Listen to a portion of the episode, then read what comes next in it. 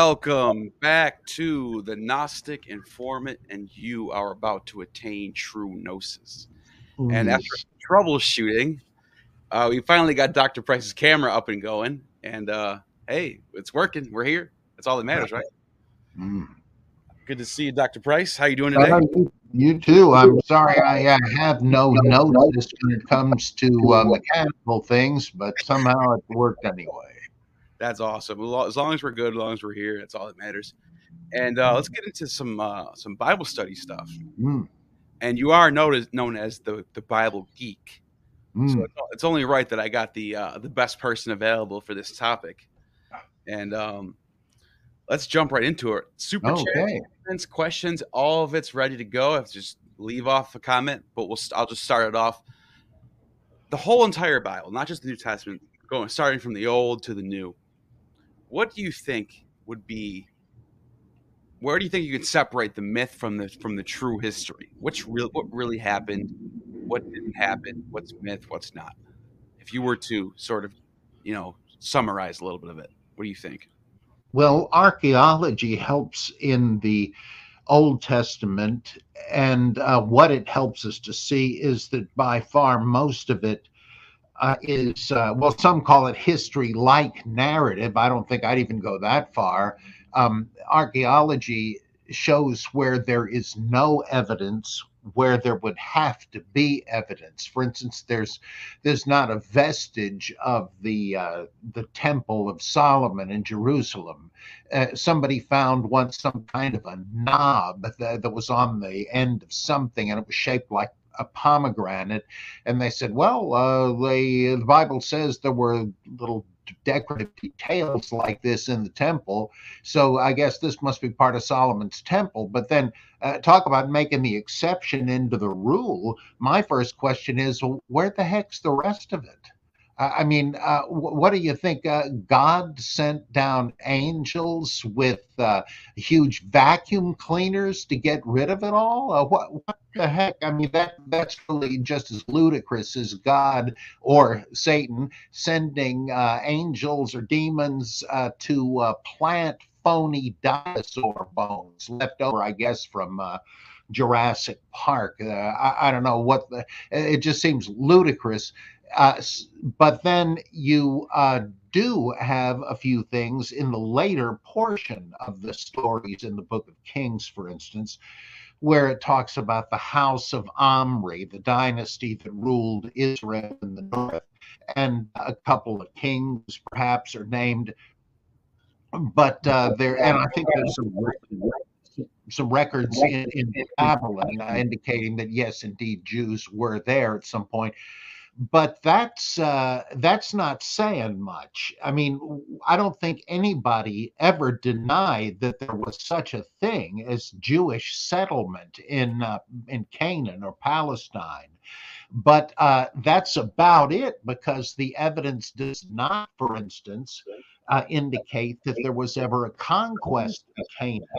Uh, and if anything, uh, Jews or Israelites, whatever you want to call them, uh, gradually filtered into the highlands of uh, Palestine and settled. But all the stuff we read about in Joshua and Judges about these great victories over the pagan Canaanites, there's nothing to support that. And again, there'd have to be, or the, to take a step back, the Exodus. Uh, there, there are three possible routes that the Israelites fleeing Egypt might have taken. Uh, but um, archaeology shows not a trace of such a vast movement of people in any one of the three. And again, you know, why not? Uh, did the uh, did the angels clean up like after a ticker tape parade in New York? Uh, it- it's just absurd. There's there's no bones of of the uh, huge herds of animals and so on and so forth and uh, whereas you do, as uh, as uh, Russell Gmirkin points out in his book on Plato and the Old Testament, you do have a tradition of people of, of settlements creating origin narratives in which a charismatic leader brings the whole bunch of people to their new home and promulgates laws and all this. It's it's standard fictional uh, mythology and uh, it's uh, even when there's a little bit of support for there having been an Israel of some type, uh, it doesn't really uh, give you the idea that there was any Davidic monarchy or any real kingdom to rule for a long time. So, uh, plus, you know, forget about the uh, the uh, miracles and all that. In the nature of the case, I suppose you you couldn't find evidence of that, even if it happened. Uh, but it's uh, it really rules out almost all of it. And of course, once you get to the uh, Hasmonean times, Judah Maccabee and the War of Liberation against the Seleucid Empire. Well, yeah, yeah. Josephus tells us about that too. And uh, there's a couple of people have dreams and visions, but you, you don't really have the kind of Cecil B. DeMille stuff you do earlier. Then with the so uh, the they used to say, and in fact, fundamentalists still say, how about biblical archaeology? Everything the Bible says was there has been found. They're just dreaming. That is not the case. Um, right. Albright and others just said, uh, well, uh, Solomon had uh, stables with uh, horses. Uh, hey, here's some stables, must be them. Uh, and it was just what I call pin the tail on the Bible. Uh, and so it, it, turns out that that not only does it not appear to be history, but it does appear to be derivative fiction. For instance, Moses in the uh, the basket uh, set adrift on the Nile to save his life from persecutors. That appears to be just borrowed lock, stock, and barrel from a similar story about the Assyrian emperor Sargon. Uh, and as critics have known for a long, long time, or as again, Russell Gmirkin points out recently, uh, Solomon appears to be just a Jewish copy of Shalmaneser III, uh, an, another Assyrian emperor who had the stables, the navy, the palace, and, and even the same name, right? Because Shalmaneser wow is is the same as, as Solomon. Solomon is just a linguistic variant on Shalman, a, a Jerusalemite god of the sunset. And uh, so uh, this stuff about Solomon meaning man of peace, uh, no, as if it meant shalom man. No, it, it's he's named after the god Shalman. Um, uh, and uh, and Salmaneser just means uh, Shalman is my help like a Nebuchadnezzar uh, meant a Nebo, another god, is my help. Or Ebenezer, hitherto hath the Lord helped us. I mean, it's no mystery, and uh, it just turns out it's fiction. Uh, and, and, then you look at you look at Hammurabi's code, eye for an eye and tooth for a tooth, looks eerily similar to the the the the laws in the Moses laws and Deuteronomy and the 613 commandments. That's looks like it's ripped straight from Hammurabi's code. Yeah, like scholars have uh, pretty much uh, verified that recently by doing a closer study of the two than anybody had done. And again, Gmirkin, who, as far as I'm concerned, is the new Wellhausen. This guy's He's just great. genius. Yeah. Uh, he uh, also showed that uh, a lot of the laws in the, the Old Testament come right or at least exactly parallel laws in Plato's laws and his republic. Uh, and it, it's just uh, it's just the opposite of what Philo said way back in the first century AD or CE, where he imagined that um, the Pentateuch was earlier, uh, Moses actually wrote it, and uh, that uh, Plato must have read that and allegorized it, and that's where he got his whole philosophy. It's funny if there is a connection, but it's just the opposite. Uh, right. Uh, and uh, this is less embarrassing, by the way, if you're an Eastern Orthodox Christian, because they viewed uh, Plato, Socrates, and people like this as Christians before Christ. Yeah, they divinely inspired yeah, with, with, even the logos, right? I mean, they even use some of the same terminology. Well, if that's the case, it doesn't really matter much. Now, with the New Testament, y- you uh, have a similar situation. Uh, it's closer in time, and so things like did the Romans actually rule Palestine? Well, yeah, of course. There's there's truckloads of evidence for that. Nobody ever doubted it. Uh, but uh, but were there synagogues in Galilee? uh, you can't be sure. There, there's some buildings that might have been used for that, but there's no identifying distinctives. And uh, if there weren't, uh, and it's it'd be kind of odd if you didn't have any evidence again. So it's possible that they were used as synagogues in the ostensible time of Jesus, but it's really flipping a coin. There's no way to know that.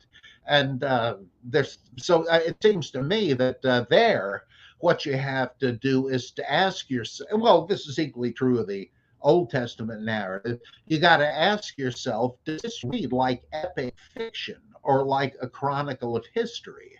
And uh, of course, it, it's the latter, not the former. Historians don't pretend to know what a character was thinking and so on. I mean, that's novelistic. Uh, and uh, and and the miracles and so on. Again, you don't have to be some kind of naturalistic skeptic like they always charge critical scholars with being. No, uh, you just say uh, to yourself, if nobody ever sees things such as are reported here happening, why should we believe they ever did?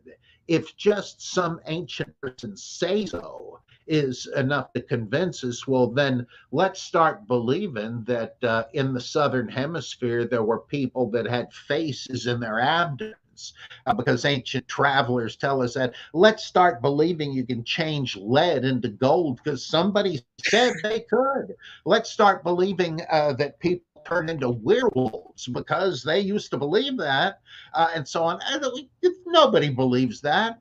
And, and they're the what's the difference? I mean it's it's out it's strange and bizarre just like any miracle is well, yeah, that's the whole point. It's like my favorite uh, analogy, which you probably got sick of. I'm sure you've heard it 50 times. If you uh, come in from a hard day's work, sit down in front of the TV, you don't know what the last thing that was on was, so you just flip it on, and the first thing you see is a giant reptile smashing its way through Tokyo. Now, do you conclude, oh, I'm watching the news network?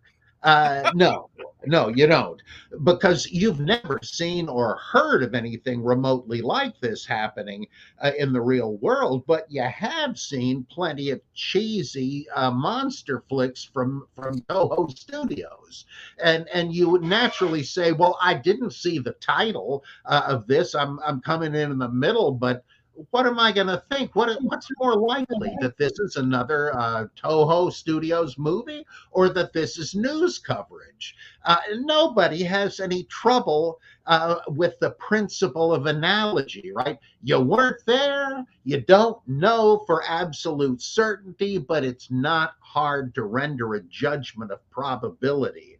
And that's the way you're dealing with Jesus in the Gospels. Uh, it's not like he's a modern faith healer who might uh, be lucky enough to deliver somebody from a psychosomatic ailment.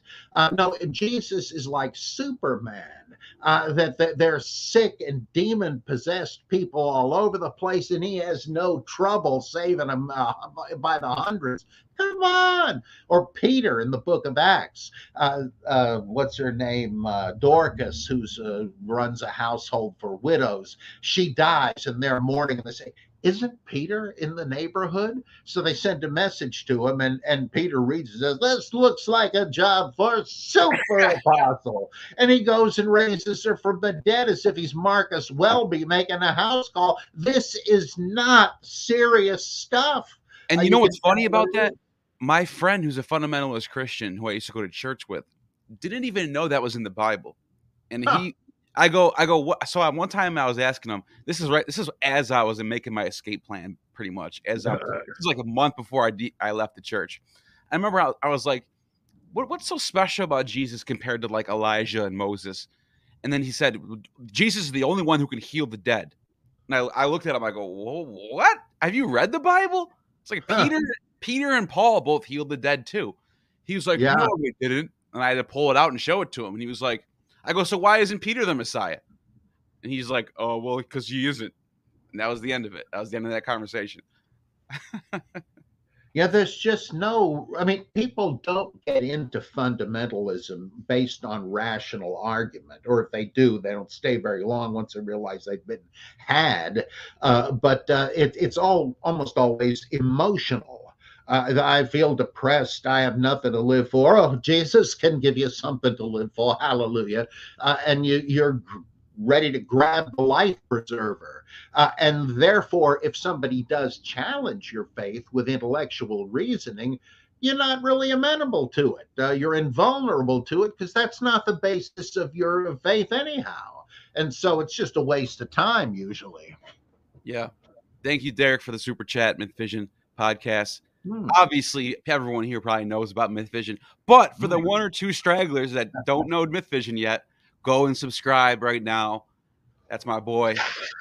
Um, yeah, since we're at since I since we're at the super chats, let me bring up the two that showed up before, and we can mm-hmm. uh can go from there. Mummy Vale, thank you for the super chat, Mummy Vale. He said, "Do you think there was a real Noah and three sons?" Hey, it's a good question. Uh, I I don't. Um, and uh, it partly because it's so close to a Greek myth uh, where uh, the Titans gang up on their father uh, to overthrow him by castrating him, and and that removed his royal authority because, like the the king is the father of the country and so on, uh, and uh, they and um, th- this is so much like instead of Cronus Coeus, Iapetus, and whatever the fourth one was in the Greek myth ganging up on Uranos. Uh, it's uh, Shem, Ham, Japheth, and Canaan who gang up on Noah and apparently castrate him, though the, the scribes have uh, kind of castrated the text. Uh, and, but he's done something, somebody did something much worse than seeing Noah sitting there naked, uh, bombed. Uh, and uh, the the rabbis apparently decided this is just too disgusting. Let's leave it tacit. But presumably they castrated him, and that's why he curses Canaan, who has now been made his grandson. But if he had nothing to do with the plot, why is he the one, the only one that's cursed rather than Shem, Ham, and Japheth? Uh, so, and the the names. Uh, Japheth is the name of one of the titans worshipped by the Philistines, Iapetus, and uh, oh, yeah. Shem is the same as Baal Shamim, the Lord of Heaven, and so on. I mean, it just comes right out of uh, neighborhood mythology. And another point about that is it seems like the the sort of taking the polytheism characters and, and miniature gods and turning them into prophets and for example, there was a god from Canaan named Gad, who was the mm-hmm. god of fortune and luck. We have a tribe mm-hmm. of Gad. Also, there's a tribe of Asher. Everyone knows who Asher is. Asher is one of the main gods of the Assyrians. Right. So oh, their, their country's named after him. Asher, right. So, and I'm not sure about the other 10 tribes, but I wouldn't be surprised if some of those tribes got their names from some sort of deity or something. well, my sense. theory is that Zebulun is named for uh, uh, Baal Zebul, who who becomes a devil in much later thought, because they worship oh, the god Zebul, yeah, who, who wasn't a demon or anything. He, it means the Lord of the world. And uh, there are other uh, of the tribes are named for geographical areas, like Ephraim that's not a personal name. That it's a plural noun, which means the people that live on Mount Ephrath. Uh, and uh, or anytime you have that, anytime you have that I I am at the end of a, of a Hebrew word, im, that's plural. Mm, yeah. Elohim, Elohim means the gods. Like they're mm-hmm. that's not a secret. That's just that's just how you speak Hebrew. Yeah. And, and so you can uh, come up with a bunch of these things, and uh, some of them we uh, we don't uh, r- really know what they meant, but by the uh, the ones we do know, it's pretty obvious they were a disparate bunch of tribes that federated together at some point and posited a common ancestor, which was the custom among all these little countries and tribes throughout the Mediterranean. Yeah, it's fascinating. Let's get to the next one. The next one, um, Yakuvi Itzraim um, believe it or mm-hmm. not, I was gonna get to a, a, a Patreon left me a question and this is the same question. So this is great. We're rolling in two and one right here. Mhm. And uh, so thank you for the super chat. It says, "What does Robert Price think of the Nazareth inscription?" is that the one that says anybody caught tampering with a grave is doing it under pain of death?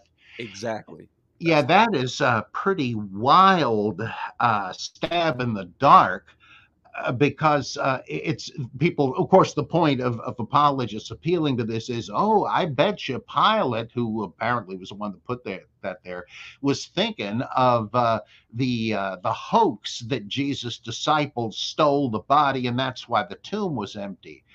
Um, did they think that this was going to become a fad, like a YouTube challenge? See how many bodies you can steal? I mean, there were there were other people that stole bodies, but uh, sometimes for magic purposes.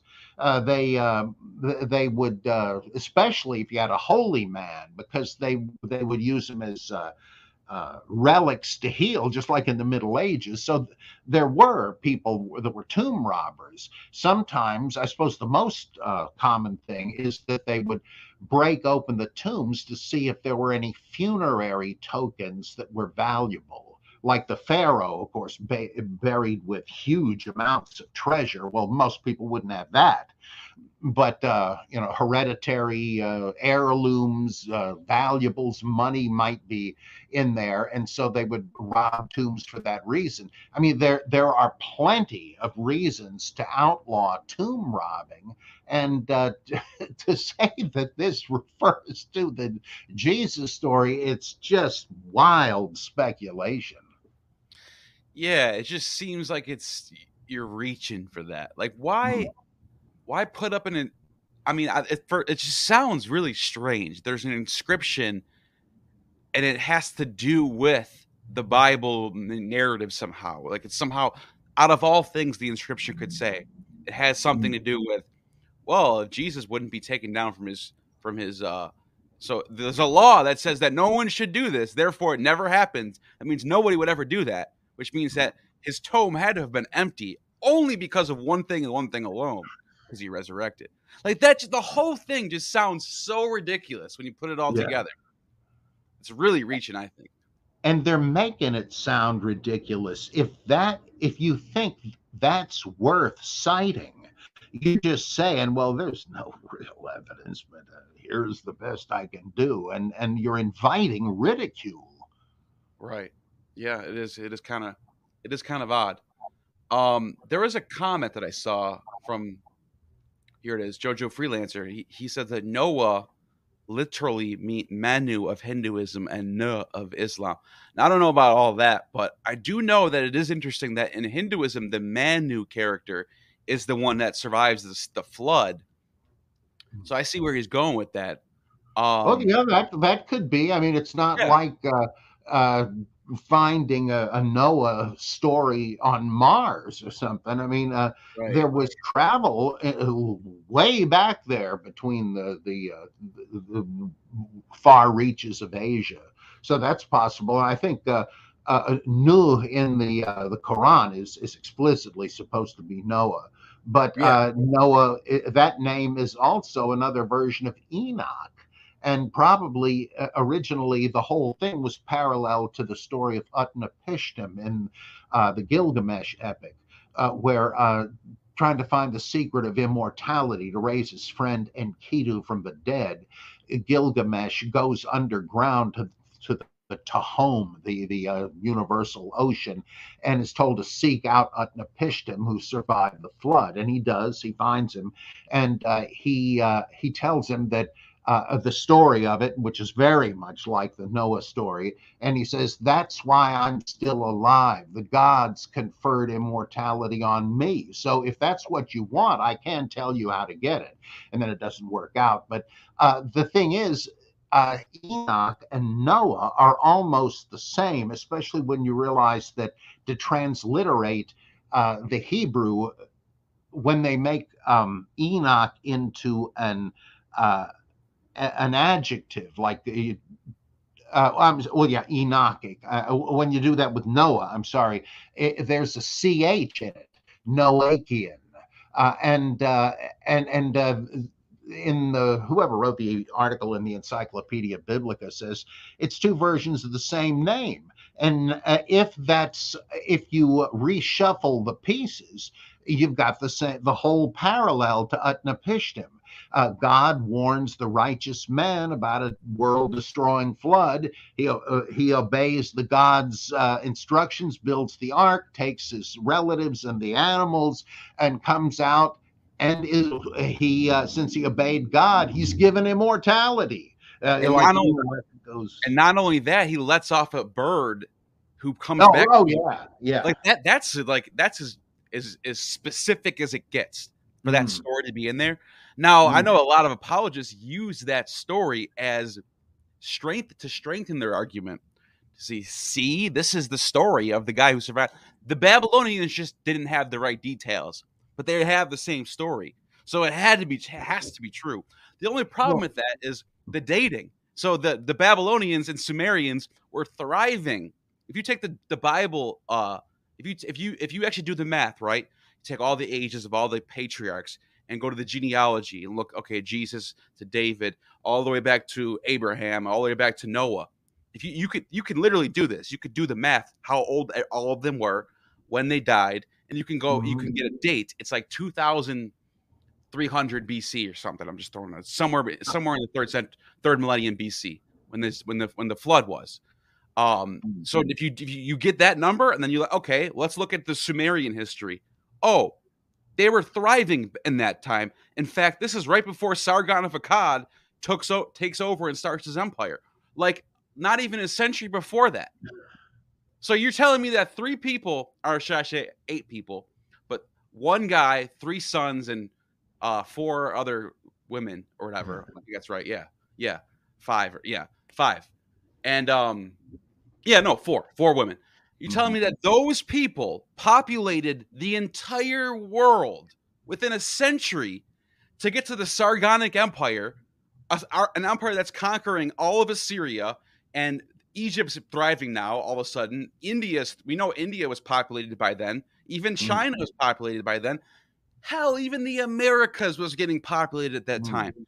Doesn't make any sense at all. So then you have to look at that, and then if you, you want to say that the by the way, the the uh the scroll or the um the the the actual archaeology that has that story mm. of the flood survivor, the Atrahasis and the Epic of Gilgamesh, they were already around when this mm. story mm. was supposedly happening. So they what do they pr- predict that story? Was this a prophecy of Noah? Doesn't well, work. This is an interesting question. I, I, have never heard anybody try to get out of the problem this way, but I suspect people have. You oh, know yeah. how uh, there's a similar difficulty with uh, the age of the earth, right? That according to the same method you just mentioned that Bishop Ussher used, the creation, you know, comparing the genealogies, doing all the math, uh, the world must have been created in 4004 BC. Uh, and uh, but of course, there's all kinds of ways uh, geologically, dendrochronologically, and so on that show. Oh no, no, it's, it's way older than that. Well, old yeah, old Earth creationism comes about to deal with that, and the gap theory. Uh, well, uh, all right, all right. I guess it they were wrong about that. Um, but there must have been gaps in the genealogy. They just mentioned the most important people. I don't think that works because the the fact that it says how old one patriarch was when he had kids, how long he remained alive, and so forth. But right. but this is another version of that dilemma. And uh, so they could probably try to use the same evasive tactics to say, well, yes, you're right, that would be pretty funny, uh, but it must actually have been um, uh, much older, and the Bible, suddenly they'll start getting non-literal uh, when they're in a tight spot. But also, they would they probably would say uh, the uh, all these other versions of the flood, they're less accurate later records that uh, the the the flood of Noah was the real one, and um, the traditions became garbled in these other countries. But luckily, thanks to the inspiration of the Holy Spirit, you got a, a, rather different, because more original and accurate version of the Bible. Again, I've never heard anybody say that, but I bet some of them do. It, it's just that it's obviously a kind of ad hoc hypothesis. Uh, it's just you, you, it's so complicated it just automatic. It's like a razor. Do you really want to go with this? It's just a house of cards. Uh, and plus, even if there weren't any of these chronological problems, where did they get the penguins? Uh, what uh, you know? They're all kinds of animals they couldn't have known about. So, uh, what did God put rafts on, on, the, the shore of Antarctica and have the penguins just uh, climb. Hey, you guys board. get off here. We'll let everyone else off at their own spot. Yeah. Well, that's a great point because I had I had an expert uh, on biology and evolution with Doctor um, with Dr. Joshua Bowen as well, who's oh. a Assyriologist. We all three of us did this topic in, in, in general. We went in on the Noah's Ark thing, and she was making the point that Erika Gutsick Gibbons. She, was making the point that look, only these animals live in this part of the world. This part of the world where only certain animals live, and then and then you could see on certain continents that used to be together.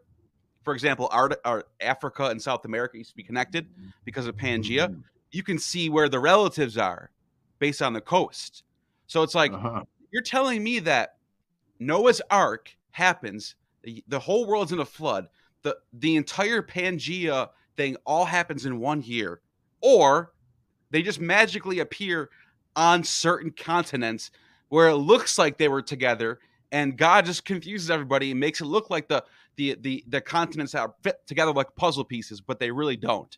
It's really just our imagination. Satan's Satan did all this. That's your only two options.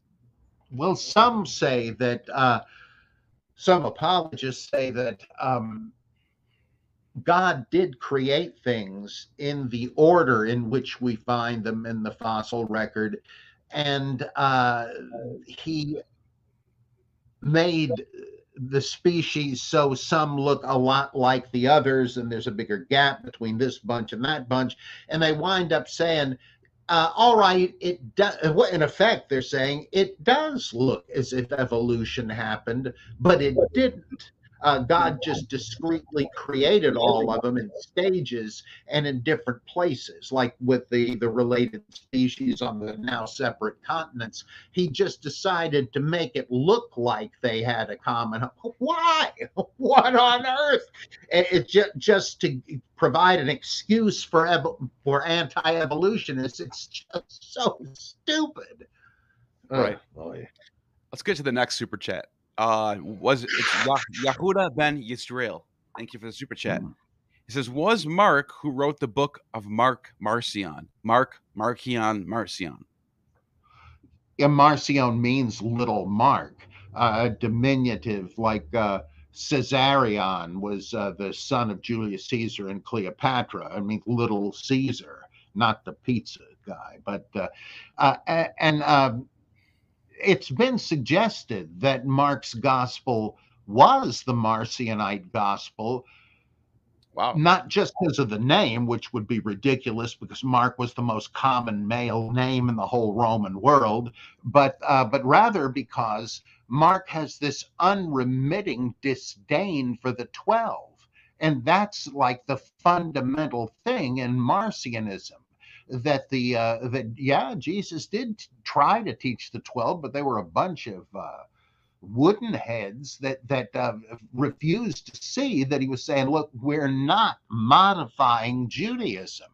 Uh, the, he wasn't anti-Semitic as far as we know. He wasn't even anti-Judaic. He's saying that's the religion of the Creator and the lawgiver for Jews. That's not the Father of Jesus Christ. And uh, and so uh, he said, Well, you know, where did you get the idea that Christianity does grow out of Judaism and that Christians ought to keep the Old Testament? Well, it's because of the uh, the twelve disciples who were who were just too stupid to grasp what was happening, and that's where the Apostle Paul comes in. I mean, this is always a conundrum for the Orthodox. Well, he chose the 12. Uh, where, why was there a need for Paul? Uh, and uh, I mean, I've heard him say, well, maybe they jumped the gun replacing Judas, and Paul was the one God really intended. So now they had a leftover. But come on. Uh, Marcion said, well, it's because the, uh, the 12 were not satisfactory. Uh, and uh, what do you want? They weren't really religiously educated, as the New Testament itself tells us. Uh, but uh, Jesus decided he needed somebody who had a little more gray matter and went to Paul and said, Okay, I'm trying one more time. Now, do you get this? No more Torah, etc.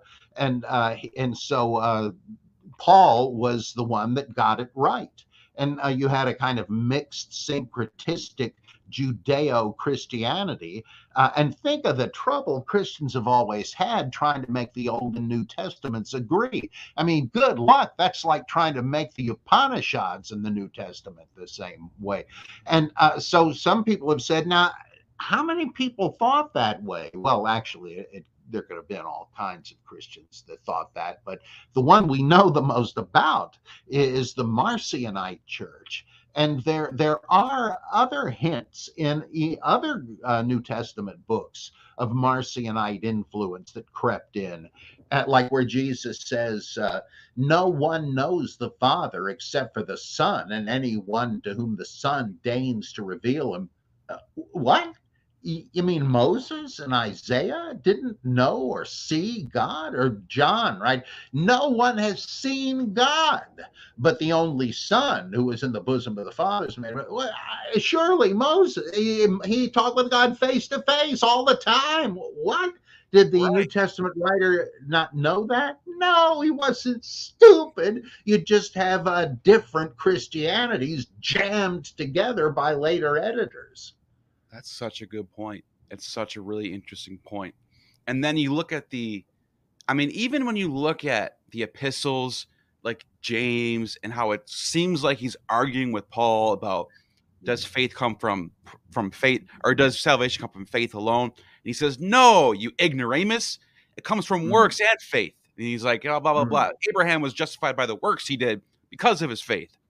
And then you got it, Paul saying the exact opposite. So you see that happening in the epistles. But then you look at the four gospels themselves.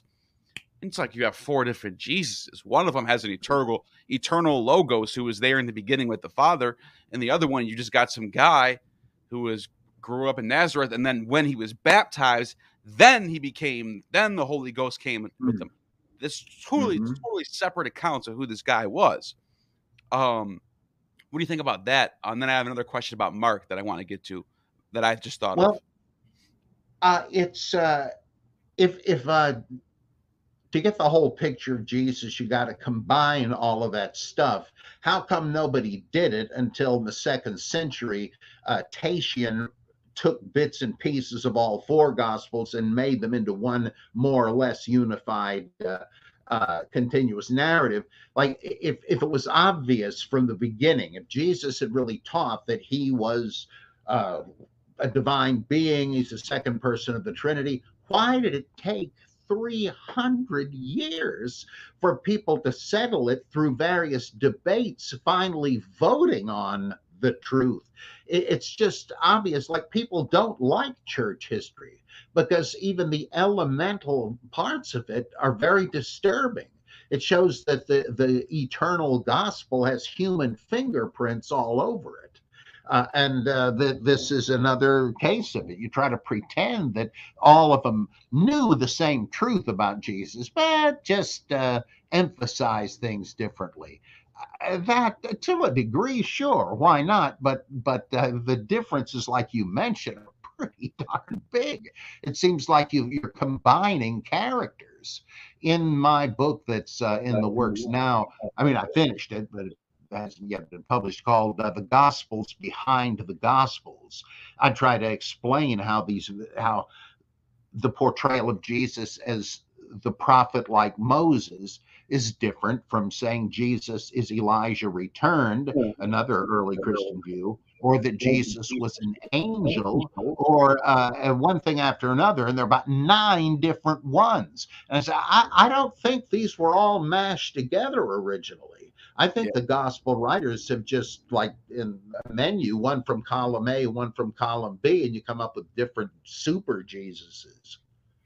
Before I get to the next super chat, I want to throw something in by here. I want to get your thoughts on this because according to Eusebius, Mark wrote his gospel in Alexandria, Egypt, with Peter. Peter was telling him what to write, basically. So really, this is Peter's gospel.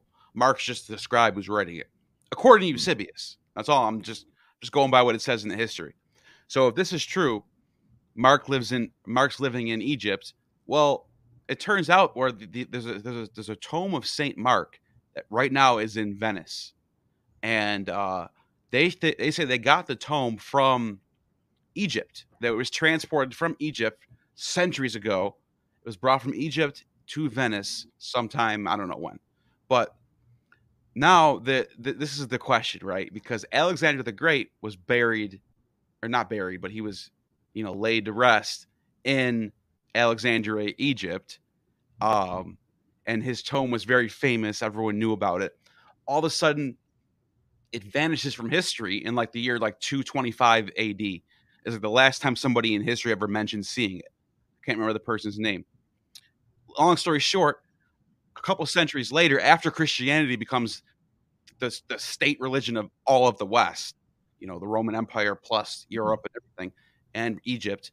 Well, this uh, author named Chrysippus or Chrysippus or whatever whatever the name is, he wrote that he went to go find the tome and he can't find it. And he said he every person he asked were like, we don't know what happened to that thing. It's been gone for a long time. So it turns out that now people are saying that the tome that Alexander was buried in, which has the which they think because the Egyptians thought his father was Nectanebo. Well, the, the hmm. tome that's in Venice that they thought was St. Mark has some inscription in hieroglyphics that they did not decode until they found the Rosetta Stone in like the 19th, mm. whatever, whatever that was, Napoleon mm. era, right? So they find this yeah, the Rosetta Stone, which now they can read hieroglyphics. And sure enough, the mm. hieroglyphics say something about Nectanebo on there. So they think hmm. that the tome of St. Mark might be Alexander the Great. Now, I say all that to say this. This is my question for you. If this is really Alexander the Great's tomb, what does that do for Jesus' mythicism historicity if Mark is a real person or not, or why would Mark? Why would they take the tome of Mark and or take the tome of Alexander the Great and make it Mark? That right there is mind blowing to think about this because the repercussions of that. This isn't proven, by the way. This is still a theory. Nobody knows if this is true or hmm. not. For all we know, it could be Saint Mark. Just they just could have said, "Hey, that's a cool looking tomb. Bring it over here. Put Mark in there." Hmm. Who knows? That could be it. that could have happened. But I'm saying mm. if let's say tomorrow, or the, the archaeologists or whatever, someone just decides this really is this home of Alexander the Great. What do you think about this? I'm not sure I follow. Uh... Like, like, what do you think this does to Christianity in the sense that they're they're calling the tome of Alexander the Great Saint Mark? Like, that would mean that someone did this on purpose, right? Wouldn't that mean that? or is this? Uh, it, it could because uh, uh, Constantine sent people all over the place trying to recover the supposed relics of the apostles, uh, right. and uh, he set this thing up where they're in a huge mausoleum where uh, it was like a clock face. You had platforms each containing the uh, what bones they could find supposedly of the 12 disciples minus judas i guess and uh, they well, five, I suppose. and uh, and then he would be at uh, at noon uh, he he himself when he died had a reserved uh, catafalque i guess they call it implying he was sort of like the new jesus. And uh, but who knows whose bones they had because famously in the middle ages there were like three different supposed heads of john the baptist floating around. And uh, it just there's no way to know and there's no particular uh, reason. I just saw something last night uh, on TV about how um, they stumbled upon under the Vatican um, a set of bones, and they said, "Oh, these must be the bones of Saint Peter." That's purely arbitrary guesswork, and I, it's just there's no anything that's supposedly a relic uh, of any biblical figure, with one exception. Uh, they they have the mummy of Ramses II. Now, if if that is the the correct identification of the Pharaoh of the Exodus, I used to show my students in Old Testament class from a book. Here is an actual photograph of a guy mentioned in the Bible because they have the uh, the photo of this recovered mummy, but that's about it. Right? I mean, there's there's no there's nothing else. It's and I don't think that bears on mythicism versus historicism because they say, well, suppose you discovered the tomb of Jesus, the body of Jesus. How would you know? You have the same ambiguities as with the Shroud of Turin. Uh, right. I mean, even even bracketing the dating thing, which is enough to explode it uh, to say, yeah. well, this guy had the same sort of wounds. They were crucifying thousands of people. There's no name on the thing. Uh, and so there's no, I mean, even if they were real and had been crucified or whatever, who knows what the heck would happen. Right. And the, only, the reason why I asked that question is because somebody like Alexander the Great, who is probably on everyone's top five list of the most famous people ever in history. Mm-hmm. Probably most people. I mean, literally, that Alexander the Great. Everyone knows who Alexander the Great is. Mm-hmm. The fact that someone like that can get get lost in history, one that yeah. that right there is amazing. But two, for him to be replaced by one of the four gospel writers sounds it sounds really conspiracy theories all start floating. You know what I'm saying? Like it sounds really strange to me. That's all I'm saying. I just wanted to get well, your thoughts. It's kind of like uh, if you found that uh, statue of Isis breastfeeding Horus, the. Uh, some people apparently first thought that was the Virgin Mary and Jesus, and it's, no, no. You see these hieroglyphs here. Uh, it's it's Isis and Horus like it, or making a rechristening an old pagan temple as a Christian church. It's sort of like that. This is a bit, or making Brumalia, the uh, nativity of Mithras, into Christmas, the nativity of Jesus.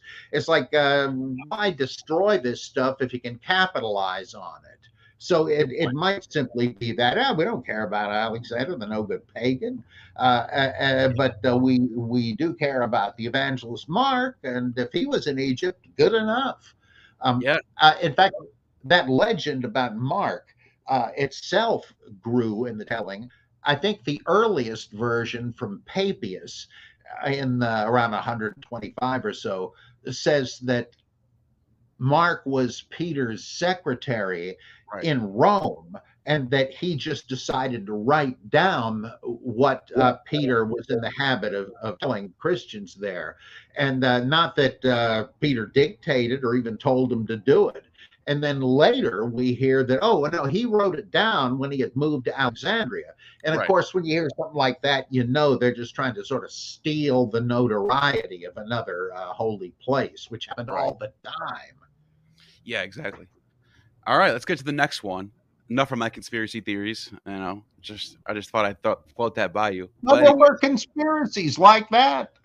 No, no. For me to say, like, for me to suggest that they're purposely making Alexander the Great into Mark as some. They might have. But it could. You never know. That's not far out. Yeah, it's not that. It's not that far out. I don't think so. No. Thank you. Thanks for. Thanks for that.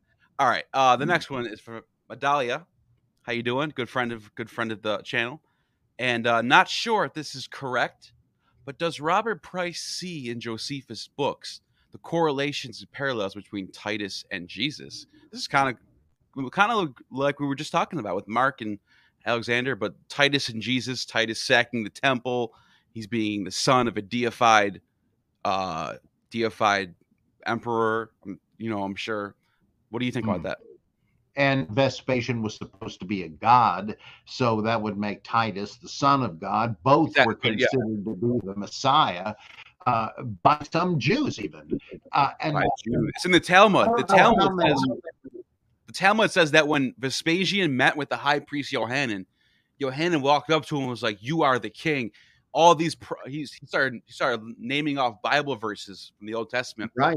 Isaiah about the 24, 32. I'm just throwing numbers out there. He's like, This is for you. These are prophecies for you. And then Vespasian just looks at him and goes, I should kill you. You you, you have death on two counts. Like, what? what kind of insane? Me- That's why, so, for some of it, people think this is a, a fake meeting between them two. But for that part alone makes you think that there's something real about this. That's what a Roman emperor would say. But anyways, uh, plus uh, Yohanan ben Zakkai was one of the great rabbis. It's a little tough to imagine Jews passing on a story like that if they weren't sort of stuck with it. Uh, maybe right. there's some other way it makes sense that I haven't thought of, but uh, but the uh, you you could say you know Josephus, of course, execute Vespasian, Titus' father, uh, he he also said, "Well, it's clear now that you're the Messiah foretold in the Book of Numbers and all that stuff." And uh, we thought it would be a Jew, but obviously not. That sounds like somebody that says, uh, uh you're, you're, the Messiah. Yeah, that's the ticket. Uh, you don't kill us. Yeah. Don't kill us. Yeah. You're the Messiah. Don't kill us." So that could be, but on the other hand, uh, it isn't that strange because uh, in the second Isaiah, God says that Cyrus of Persia is his Messiah, his anointed one. And, and so if God sends a deliverer, it may not really matter right. uh, what, or a judge, because uh, they naturally had to say that uh, they naturally had believed that God had sent the Romans to punish them because otherwise, what are you going to say? God doesn't care. Uh, he's not involved. There's no divine providence. No, no, no, no. Uh, all hope is gone. That's the case. I'd rather believe God sent this as a punishment, and then we'll try to do better next time. But um, in in the sense that uh, Titus was the son of a god and uh, I don't know how many other parallels. I know Vespasian supposedly healed a couple of people to his own surprise. Oh yeah, that's not even just in, that's in Tacitus and Suetonius. Yeah. That's in multiple accounts. Obviously, mm. obviously it's not true, but it's in multiple accounts. So it's like you ask you ask theists, Christians, or anyone in general, why don't you believe that? What do you, mm. what do you answer? What's your answer? It's in multiple accounts. It's written down. Why don't you believe yeah. that? Oh, well, that's because it's mm. not true. Blah blah blah. Then they become a skeptic in that sense. But back yeah. to what back to the question though. There's a there's actually a passage in Josephus in the Wars, or is it the Wars or the I can't it's Antiquities or the, one of the two books, right? Where he says that when the catapult was shooting stones, they would look up in the sky and say, "The sun comes, the sun comes," and it's S O N there's also a um, and this is my English translation, and the uh, there's an annotation on the bottom. Whoever put this together, this translation, I can't remember who it was. This famous sure translation. They were just quoting the Beatles. You know, here comes the sun. Here comes the sun. No, but actually, in the annotation, it says that the Greek word for sun and sun, believe it or not, is not just similar in English. It's actually similar in Greek too. So they couldn't tell if it means sun Helios or Elias. So that's really fascinating that even in the Greek, they the sun that, that the passage in Josephus talking about Titus sacking Jerusalem says the sun comes, and they couldn't tell if it's the sun S U N or S O N. That's fascinating. Would be huios, and that even that is similar. That's what I meant. That's what I meant. Yeah, I'm sorry. but there's also an interesting thing at the crucifixion when Jesus in Mark says, uh, uh, Eloi, Eloi, lama sabachthani. Uh, why have you forsaken me? Uh, I don't know that anybody else said this, but I first read it in the the uh, channeled uh, 19th century book, The Aquarian Gospel of Jesus the Christ, which is a really interesting uh, New Agey kind of uh, book. uh, a lot of work went into it, and the the author has Jesus crying out, and um, Helios, uh, which is in almost the same in Greek as Elijah, which is Elias, and uh, and he said that that was connected. This the author here, uh, Levi Dowling, claimed that Jesus was calling on the sun to return because of the darkness at noon and I have to take that seriously. I I think there's some weird thing in the background there, uh, but maybe this other thing is another version of that somehow. But the, I think the relevance of the Jesus Titus business is uh, the uh, the theory of, that uh, Joe Atwill and uh,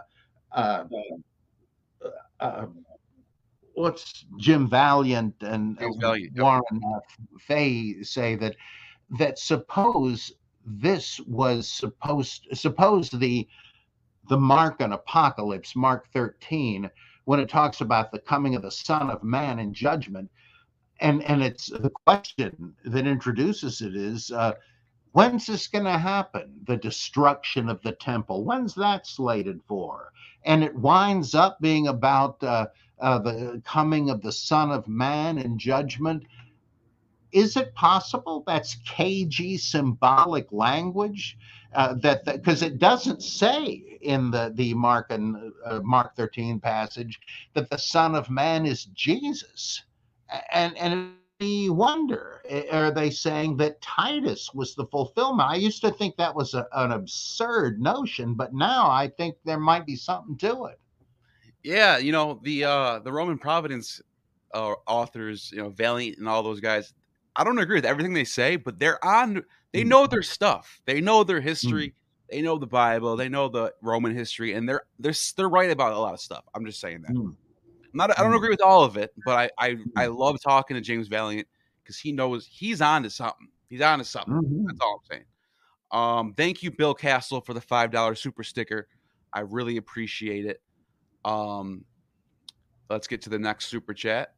There was one more, I believe. There it is. Vesper.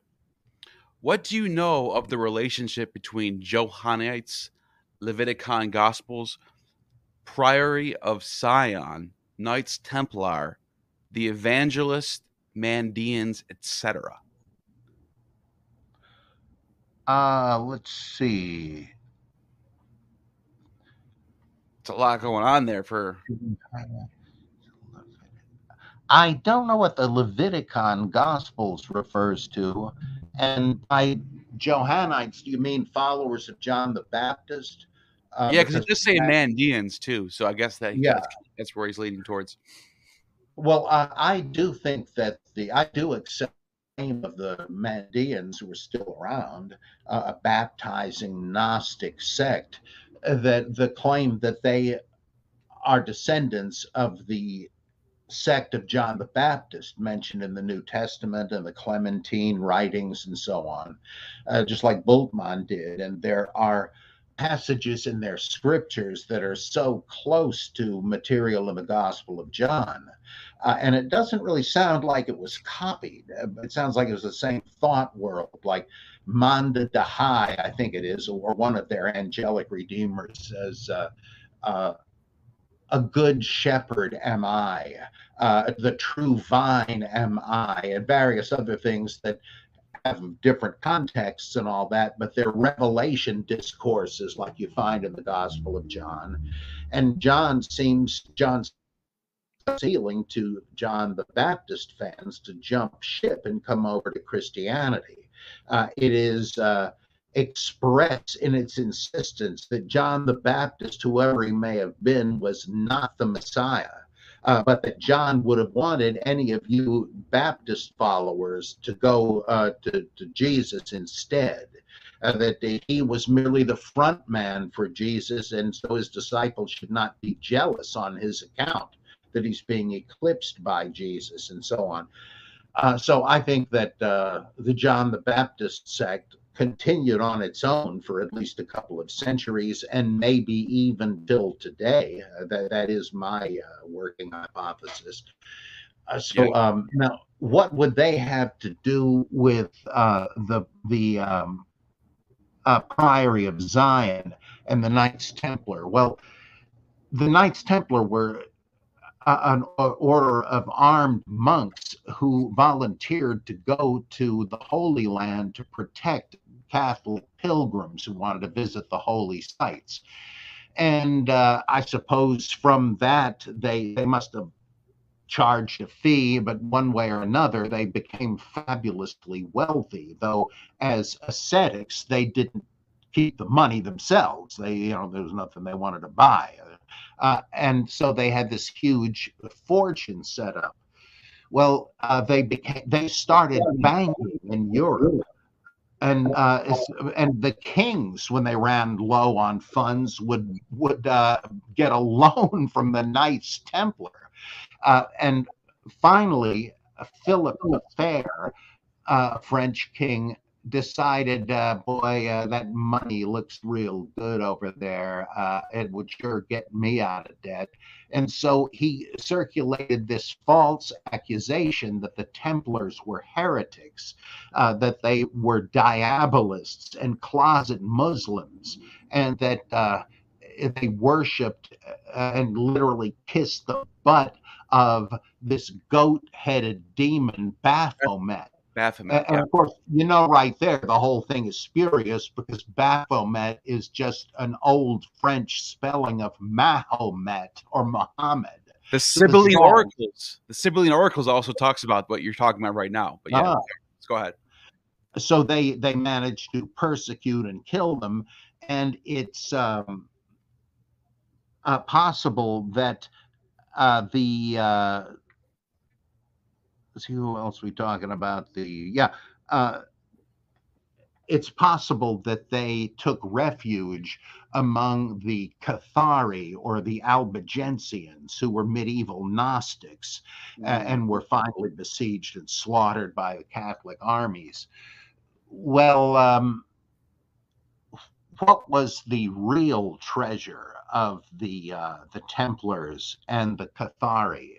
This theory uh, that you find in books like the uh, Holy Blood, Holy Grail, um, the Da Vinci Code, which is really based right on that, and several other things, uh, several other books. It's surprising how many of them uh, exist about this. The uh, the real treasure was the secret that these people claimed the Templars discovered when they broke into the basement of uh, what had been the, the Temple of Solomon.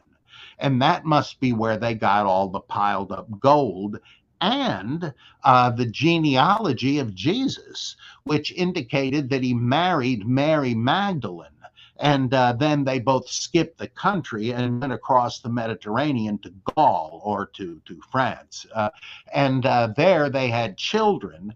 And the Priory of Sion supposedly was this underground group that kept all this alive in secret. And they they claimed that the the Cathari and the Templars had possession of the Holy Grail that was one of their chief treasures, and that Jesus brought that to France. Now, that's based on an old Arthurian legend that right. uh, after he rose from the dead, Joseph of Arimathea went with Jesus to uh, to France and with the Grail and uh, and and so on. Well, from whence it passed to King Arthur and the Round Table. Well, the Priory of Sion supposedly uh, they, they, they said that the the real Holy Grail, the San Grial, the Holy Grail, was actually the Sang Real, the Holy Blood. And it was mm-hmm. the, the knowledge of the bloodline of Jesus and Mary Magdalene, which had given rise to the Merovingian dynasty of kings, um, which I guess was uh, before Charlemagne, uh, like Pepin the Short and those guys. Uh, Clovis and all that. Um, and the Priory of Sion, though there once was such a thing, was revived by a weird fringe political group who supported monarchy. They wanted the monarchy of France restored. And the guy that was behind this claimed that he himself was the last heir of Merovingian kings. And so, if they were to restore the French monarchy, he'd be sitting on the throne. The Holy Grail, the holy bloodline existed in him. Now, to, to back this up, they had the priory, today's priory of Sion, had placed in some archive in the Louvre, I guess, uh, some supposed documents from medieval times and Renaissance times with the Priory of Sion, whose members included Leonardo da Vinci and all kinds of great inventors and philosophers. And that backed up the genealogy that issued in this guy. Well, these things were, were shortly debunked as frauds. Uh, but that didn't stop a lot of people from jumping on this bandwagon. And uh, so the uh, the novel, um, the Da Vinci Code, and the movie version of it, and if you saw the uh, TV series um, Preacher, that's all about that too. But it's it's just utterly fictitious it's modern hoaxing turned into a modern legend, and um, it's fascinating, but a lot of bunk. no, it's that's what I'm saying. It's very fascinating, but it's also a good representation of how you can look at the past. For example, you're talking about France and Rome, the the, the you know the, the church, and then the, the you know the French Emperor Charlemagne, and the relationship between the two. France obviously had more military power going forward in the medieval times. Well, if you look at the papacy when it moved to France, a lot of people don't know this, but the, the, the Roman papacy actually moved to France for 70 years. So what they did was I think it was. Yeah, and so what they what they later called it was they called it the Babylonian captivity of the Vatican. 70 yeah. years is how long the Jews were in Babylon for. Well, the Roman Church, the Vatican, went to Avignon, they called the Avignon papacy. And so they had this, the French and the Romans had this relationship similar to the Babylonians and the hmm. Jews. And they, they line it up perfectly as the Bible does, but it shows you how it's, that's so easy to do. That's what I'm yeah. basically. It shows you all you got to do is okay. It's it's been 70 years. Let's go back to Rome, and then we could say, oh look, it was a Babylonian captivity. That probably was so easy to do. It's not oh, nothing yeah. magical about that. It's like a self-fulfilled prophecy. It's like, oh, yes, oh look, exactly. Jesus had 12 disciples. Okay, he could have chose 12 people. That's it. So, certain things people look at are like, oh, the numbers all match up. You can mm. make that's It's it's so easy to make all that stuff happen. That's what I'm saying. But it is fascinating. Yeah, and, uh, I, I uh, admit the ancients, including Bible writers, were big into numerology and number symbolism, right. but since like where they don't explain it we don't really have any right to think we're cracking their code if they had one there's just a way we we will be embroidering the myth ourselves right right right all right next super oh, chat. if anybody wants to read what i wrote about the, the da vinci code i have a book called uh, the Da Vinci Fraud that goes into all of this stuff, and you might find it interesting. The link is in the description right now. Robert M. Price. That oh, vendor. I put it's already there right now. So if you want oh, to check that out, it's all you can find it right there. Critical mm-hmm. faculty, my buddy. What's going on? Uh, mm-hmm. Just a hello and keep up the great work.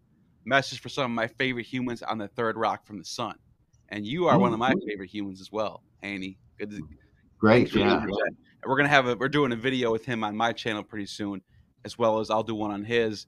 And you are you're on there fre- frequently as well, aren't you? Critical. Uh, yeah, I I uh, love being uh, sort of on the staff here. Yeah, yeah, he's awesome. Good stuff. Good stuff. Everyone go subscribe to Critical Faculty if you haven't already. And there's a couple more, I believe. So let's see. We got Johnny Left Hand for the ten dollars. Thank you, Johnny. Mm. Uh, how is it possible less than 100 documents, codices, manuscripts exist today from all of Roman history, 700 years? How do you justify using later writers to justify any logical thought on that time? 100 documents from today, from all the Roman You mean history. manuscripts like? I think they're talking about uh, like manuscripts for the Bible, like for Christianity, that type of stuff. Well, uh, the uh, the Bible there there are tens of thousands of manuscripts in different languages that go way back there. Uh, and uh, but the problem and and often people will point to that and say you see it's it's never been changed. Well that that's not really the case. Uh, in fact there are all kinds of changes though most of them that we can trace are pretty insignificant where it's pretty obvious what happened that somebody just skipped part of a sentence or repeated a sentence accidentally because they were nodding off. Uh, and uh, or sometimes you can't really tell one bunch of manuscripts has uh, a verse and a bunch of other ones don't. Like father forgive them. They know not what they do. That's in a bunch of copies of luke but another bunch doesn't have them i don't know how you can settle that uh, and so we'll never really know. And uh, but there are other ones where there's a long piece of text that's in later manuscripts, not earlier ones. And so you really have to conclude that they've been added, but it isn't total chaos. Now, the, the, the thing that uh, lessens confidence in the accurate transmission of the Bible is that there's in both cases the old and new testament there's a kind of transition period early on where we don't have any manuscripts. So we, and this is especially bad because as we trace corruptions in the biblical manuscripts, the earlier they are, uh, the more trouble there is.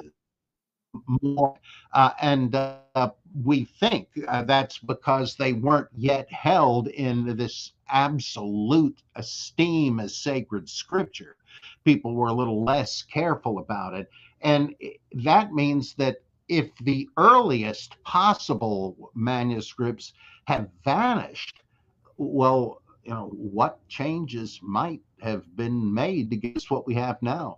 William O. Walker and others have argued convincingly that the big reason we don't have any manuscripts of the New Testament, for instance, before I think it's the Chester Beatty papyri around 200 AD, is because uh, that um, uh, that uh, the church authorities gathered up everybody's copies and weeded out stuff they didn't like and made them uniform there's a tradition about the Quran that I think Uthman, one of the caliphs, did this. That Muslims had all kinds of theological debates, uh, quoting this and that passage of the Quran. And one of them said, "Well, how about this? It says this right here." And the other guy says, "Not in my copy." And uh, there was enough of this that Uthman said, "Yeah, look, we we better." Hear this. Now we don't know if he really did that or not but uh, it's not unthinkable. And Walker says something like that.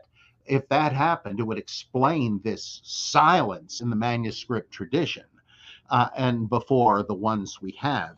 Though another possibility would be that it's because the stuff was not written until the late second century, so that there isn't that much of a gap. But who the heck knows? And uh, it's like, and even there, you've got to say, all right, let's suppose what we have is almost identical to the first published, circulated versions of the Gospels, the epistles, the Psalms, the prophets. Uh, what about the, the years leading up to those? Like uh, right. the the uh, there's all kinds of uh, apparent interpolation and redaction condensation uh, that we cannot trace anymore except by internal evidence uh, right. that's why those arguments that well it's it's perfectly preserved uh, we, we just don't know i'll give you a prime example in the king james version of the bible and this is a lot of different versions that are have a differing thing for one for the, the epistle of John, First John five seven, it says that for these three are that bear record in heaven, the Father, the Word, and the Holy Ghost, and these three are one. On the surface, that looks like a p- perfect example of the Trinity in the Bible. This would be the mm-hmm. only one because there's no nowhere in the te- New Testament or Old Testament or anywhere does it say anything about Trinity. This verse looks like it is a, a Trinity verse. But Mhm. then you actually look at the manus, the oldest manuscripts you can find, second and third century manuscripts of this. Which, by the way, there are no first century manuscripts of any of the New Testament, as far as I can, as far as I know. The the oldest we have are late second century, and then then you start to get into the third is when they all start popping up. Long Mhm. story short, none of them have this in there. They only have the first sentence, for there are three that bear that bear record in heaven. I don't even know if it's. I'm not sure what it says, but it's very. Yeah, you quoted accurately. Okay, so that's the one. The, Yeah. the, next, the next two sentences where it says the Father, the Holy Ghost, and these three are one, those parts are added in way later. And I guess her, Erasmus, who was the one who compiled the Textus Receptus, he didn't want to add this verse in there, but they were like, Mhm. He got pushed into doing it. Like, you better put it in there. You better do it. He was showing his, he had to compose a Greek New Testament from several partial scripts. And for some of it, he had no Greek manuscript evidence at all I'm- and just went to the Latin Vulgate and translated that in Greek. Well, Yeah. when he showed a friend of his the result, the guy's reading through it and he says, Say, where's the Trinity verse, uh, the one you quoted? And Erasmus said, uh, There's no Greek manuscript evidence for that. And so his friend tells him, Well, maybe I can help you out there. And a few days later, he comes back with one, and, and the assumption is that that it was a forgery, and that's how it got into the King James. Right, right. Because they're saying that it's, before the 14th century, there's none of that. They don't see it at all. Maybe maybe just in the Mhm. Latin verses, but that's that's mind blowing though. That that alone, those are the see these are the type of things that when I was finding out as a Christian made me wonder why am I the only one who's blown away by this stuff? And Mhm. because I was at a King James only church, and I would bring Mm. this up to people in the church, and they'd be like, "Oh, it's all lies. It's all lies. Satan's just trying to. It's all. It's not true. That's not true. That's what. They, that's all I would say." And I'd be like, "Okay, show me, show me something. Show me a manuscript that says the this verse. Anything. Just show me one. Nah, you know, don't listen to them. Don't listen to them. That's all you get. So you know, that's whatever. It is what it is. I'm not, I'm not trying to hate too much, but that's just my personal, uh, you know, experience. And so, yeah, like, but but a lot of people. That's I think it's important to point that out. Is like these manuscripts. Yeah, they all met. They're all pretty close to each other, but they do. They don't go back as far as people want them to go back. Is what I'm saying. Mhm. I think that's what he, the question was getting at. It's like, they, how don't we have a bunch from the first century? Well, there's a lot of reasons why papyrus doesn't last that long. The early Christians weren't that powerful. They didn't have funding to preserve these texts. That could be a. I'm, I'm being fair here. Okay, I'm trying to be fair. That could be a factor too. So there's a lot of Mhm. different factors. But long story short, when it gets when it comes down to it, like Bart Ehrman always says, we don't know that the manuscripts that we have are the original. We have no idea, and we'll never know. It'll always be a mystery. Uh, there's this great, uh, late great um, philosopher, uh, John Beversluis, who wrote a great book called uh, C.S. Lewis and the Search for Rational Religion. Well, in a manuscript he laid aside and never finished, uh, something like Who Wrote the Gospels, I forget. He says uh, this whole thing that, man, all of these manuscripts agree substantially anyway. Uh, so we, it's fair to say we have like 98% certainty that we've got the, the New Testament as it was written. And Beversluis said that doesn't follow. I mean, if somebody says, "Hey, you want to know what my cousin Sally looked like?" Uh, well, I, I happen to have a zillion photographs of her, uh, and uh, well, they probably uh, are, are legit. But uh, Beversluis said, "Look, unless I see Sally, I don't know that the that any of these represent what she looks like." Uh, Right. And of course, that that's kind of far out and, and highly improbable, but not in the case of, of ancient documents. You, how do you know they're accurate unless you have the original to compare them with? And we don't. Well, that's a good analogy because how do you know it's really his aunt unless she says I'm his aunt? He could be just pointing to him. Hey, look, this is my aunt. It could be someone else's aunt. Yeah. Now, why is that? What does that matter as an analogy to the Bible? Well, it's like, yeah, we have manuscripts, and there's a lot of them, but how do you know they were written by the so-called Mark and Luke and John? How do you know they Mhm. weren't written by someone else? That's what I'm, that's what I'm. I'm not saying they're not real manuscripts, like you said. The picture's probably real, probably really is a person, but how, there's a lot of things in between that we you can never you can't just uh, say are Mhm. true based on what it said. Mhm. If, if that makes sense. Yeah, this is all wishful thinking, uh, and like political spin doctors. You wonder how can they sleep at night with what they're saying? They're, they're just liars, uh, and uh, but they do it because it's a good cause. Uh, the world will be better if their candidate is elected, and the same thing here. Uh, just lame arguments, but anything that might work. Next super chat, say 10. Thank you for the 666 super chat. And uh it says, I have listened to do- a lot of Dr. Price, and he never gets old. I always learn something new. Thanks, Neil, and doc- thanks, Dr. Price. And thank Mm, you, thank you. thank you for that. And I don't Mm. know if that's the last one. I think it might be, and we are definitely well into past an hour. Um, let me just make sure there's nothing else hanging along, no stragglers. That's it. That is it. Anything you want to conclude on what we talked about? Well, uh, this is just uh, another example of the approach I always take and that I recommend that if we really love the Bible for its own sake, we're not going to prejudge anything. Uh, and uh, there is no reason to attack the Bible. Uh, if you love it, you don't attack it. Now, some people do have this weird vendetta uh, well, like uh, Robert Ingersoll, though uh, he was a saintly man, but he, he apologizes in the beginning of his book, Some Mistakes of Moses. He says it's in bad taste to criticize the Bible, there are treasures within it, but I'm afraid I have to sh- point out the mistakes and stuff uh, to debunk the use of it by people to, to tell other people what to do uh, to to claim divine authority for their opinions. That I've got to speak up against that. And if that means promoting a realistic version of the Bible, uh, that the, there are things that nobody ought to or believe, well, that's what I have to do. But I do so as an admirer of the Bible. It's just you've got to realize what it is. It's like a Bronze Age document. It's it's uh, you know naturally going to find some stuff we've gotten beyond now. Uh, Is it the word of God? Well, that's superstition. There's no reason to think so, but it's not Mein Kampf either. Uh, and uh, so that, that's the way I approach it and why I do what I do. And and you you're the same, obviously. And I recommend that stance to anybody interested in the Bible. Yeah, and it's fascinating because it is an ultimately the, the ultimate book of our history. It is it is the book that claims to go back all the way to the beginning.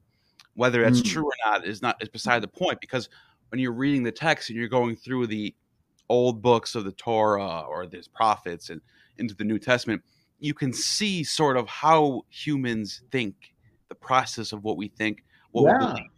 It's a it's an amazing thing to study. It really is. It really is just Mhm. fast. That's people ask me why I even care anymore after I deconverted, because it really is one of the most fascinating subjects that there is by far. Mm. Because it's it's the ultimate question: is is this all that should it matter? If not, then you know what I mean. It's it's it's the one thing that you have to get to the bottom of. I think it's like just Mm. we got another super chat real quick. Lauren Oh. Jones, thank you for the super chat, Lauren Jones. Hi, Doctor Price. What is your favorite? Hey. Flood, what is your favorite flood myth? Thanks for your great work. Flood myth. A Uh, lot of I out guess. Mm. So there's a lot of them out there. Yeah, in fact, in my politically correct Bible, which is a, a humor book, I, I have Noah emerging from the ark, and uh, he sees that the hull of his boat is in a traffic jam with loads of other arks uh, piloted by guys whose gods w- forewarned them. And here's Utnapishtim over here, and here's Sudra over here, and so on. He's saying, "Well, what's the great. deal? I thought I was the only one. No, you're not." Uh, I, I, guess my favorite would be probably the uh, J version of the flood from Genesis. It's interwoven with the P version, but I, I like the J one better. Yeah. What is the difference between those two, by the way? Because I, I, know that scholars have pointed out that you can tell there's like an interwoven going on. I know that I know, for example, in the book of Genesis, where it talks about Joseph, in one section he's he's sold to the Ishmaelites, and then like two two paragraphs later he's not with he's with the Moabites. Like, how did that happen? Mm. What do they they sell him twice? Yeah, they just they conflated two versions. One was incomplete, but they had to get it in because if they didn't, because uh, this was like a, a an ecumenical compromise document to get everybody's sacred traditions and people had different versions of different stories. And if they left one out somebody would be reading and say hey where's so and so forget it. Uh, in fact this happened when the revised standard version was published because it didn't have the long ending of Mark with all the snake handling and stuff like that. It didn't have the woman taken in adultery from John. It didn't have the Trinity verse that you mentioned. And there were fundamentalists that held book burnings of the Yeah, they lost their minds over that. Yeah. And, it's, and the favorite I, wasn't in there. Right. And the ironic thing about that is the, the fundamentalists lose their minds over good scholarly done Bible translations that are based off the ancient manuscripts alone, nothing mm. else. No, no Latin Bibles from the sixth, seventh century. None of that. They're going right to the right to the source, and the fundamentalists hate that, which they should love, right? Don't they want the real thing? Well, yeah, in fact, a couple of the early textual critics, I think. Um, oh boy, oh, what's his name? Uh, Tregelles, I think, and uh, and another one were they were zealots to find old manuscripts, and uh, one of them found the Codex Sinaiticus in the garbage at a monastery uh, in the Sinai Peninsula, and uh, these guys were Plymouth Brethren. I mean, about as fundamentalist as you could get saw the need for textual criticism because they said, hey, we believe in verbal inspiration. We right. think God virtually dictated it, or if he didn't, the result was the same. Uh, this is the word of God. We don't want admixture of some jerk's ideas what ought to be in the Bible. Uh, so if there's something that isn't in the Bible, let's get rid of it. Shouldn't be in there. Uh, and, and there, uh, there are fundamentalists that correctly saw if right. it matters what it says word for word, then let's make sure we got the right words. But you can well understand the fear of everybody else because since you can't be that sure, uh, you know how they like to say the Bible said it, I believe it, that settles it. Well, if you're not sure the Bible said it, in this case, in that case, and you can't be absolutely sure in any case, oh boy. Uh, and so I can well understand that, but it's more psych- psychology than than logic. Well, it's so funny that you said because one of the last conversations I had with not the pastor of the church I was going to, but another pastor from a church that was close by. They were, they were all interconnected. It was like this the KJV only born agains. They were all like sort of in this like network, right? Well, one of this one of the young pastors, his name is Miguel, and uh, he he reached out to me in text message and we were had this long conversation. He's asking, "Why are you leaving? What what's going on? What's how could you?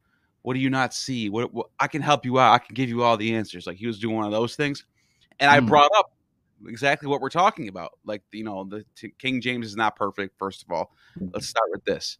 And he would literally say to me, if I would point out something like like we just talked about, like the one John five seven thing, and I would point this mm. out to him, and he would literally say, it doesn't matter. The King James is perfect, pure, and it's inspired by God, no matter what you say, no matter what you throw at me. And I go, that's literally, so you're literally saying it's perfect because you say so. He's like, no, I'm not because I mm-hmm. say so, because it is. I go, well, that's because you're saying so. Like that, I'm not even joking. This, is the conversation we had. For you. This is the conversation we actually had, and he would. It, it came down to him saying, "The King James is perfect. Not on a poo poo. I don't care what you say." That's yeah, literally yeah. the con- I'm like, okay, so you, I don't know what to tell you. Bye. Like that was that was a long it was like a two week long conversation back and forth. I'll never forget that. They were trying to keep mm. me keep me there. That that's that's the type mm. of church I was in. You know what I mean? But um, well, the oh, same yeah. sort of thing happens with different issues all the time in churches. Yeah, yeah. Oh yeah. You know, I believe in Jesus Christ as my personal savior, but I'm not so sure about the inerrancy of the Bible. You're no Christian. Get out of here.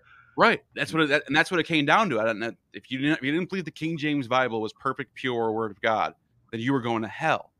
And they would mm. say people, people who read the NIV, the New American, the New International Version, were being tricked by Satan to read a false Bible, and they were going to go to hell. All Catholics were going to hell. This is what they would say. This is how hardcore these people were.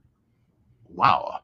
Yeah, that's and that's and that's that's happening right now in 2022. There's mm. a hmm. church. There's churches out there that say that. Wow. But um, but yeah, I was last thing I wanted to ask you before we go is what is the difference in those in the priestly and the J source oh, yeah. for the Noah's flood? Well, uh, they in the two accounts, there's a different estimate as to how long the flood lasted. I think in I could have the wrong one, but I think in J it's 40 days and 40 nights. Uh, but in P it's like something days. Uh, in uh, in the the J version leaves it open for possibly a devastating local flood.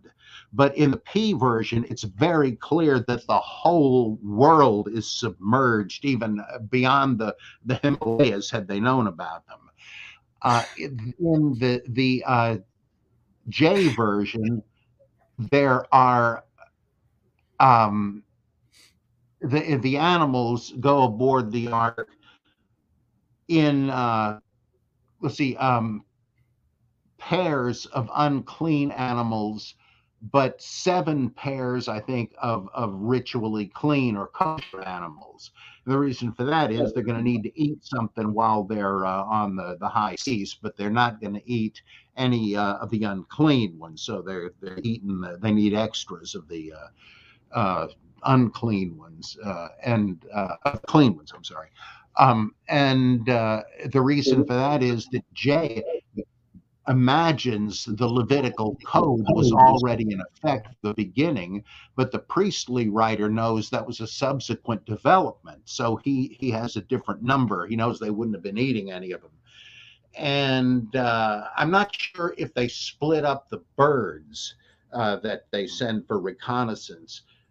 But uh, those are the biggies. Both of them end with a pledge from God not to flood out the human race again but those are are sort of big. One the measurements for the ark, the other doesn't, uh, and uh, I think those are are the big big ones. Yeah, that's a big difference too. That's a lot of differences right there. Mm-hmm. Um, yeah, I mean, I mean, when it comes down to it, it's like the way I see the Old Testament, and even even the New, parts of the New, is it's sort of allegorizing real historical not events, but like um eras.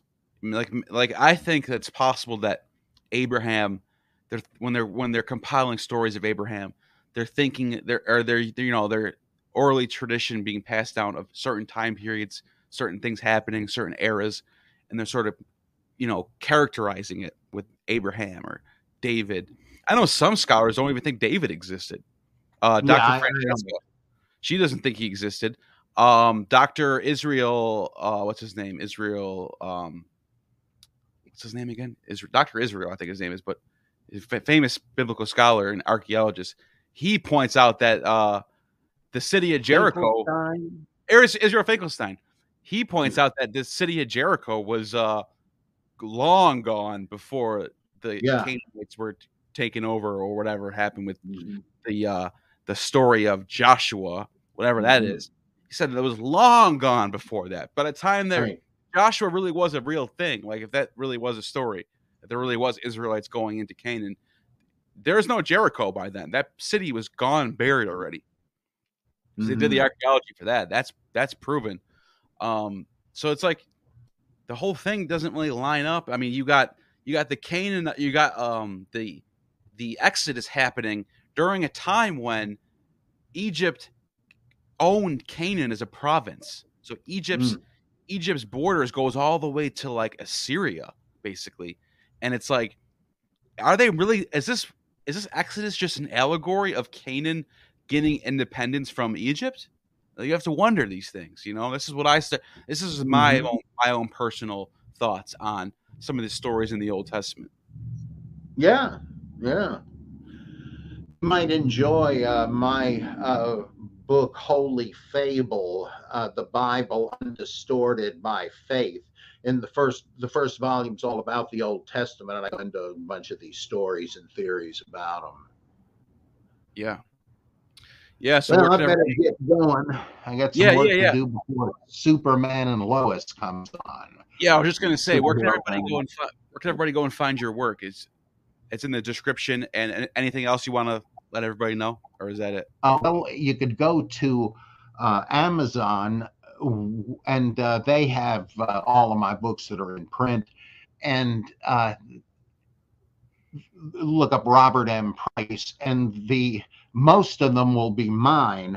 Uh, I have a bunch on the Bible and religion about 30 or so probably and then I also am a fiction writer and editor in uh, horror and fantasy uh, realms.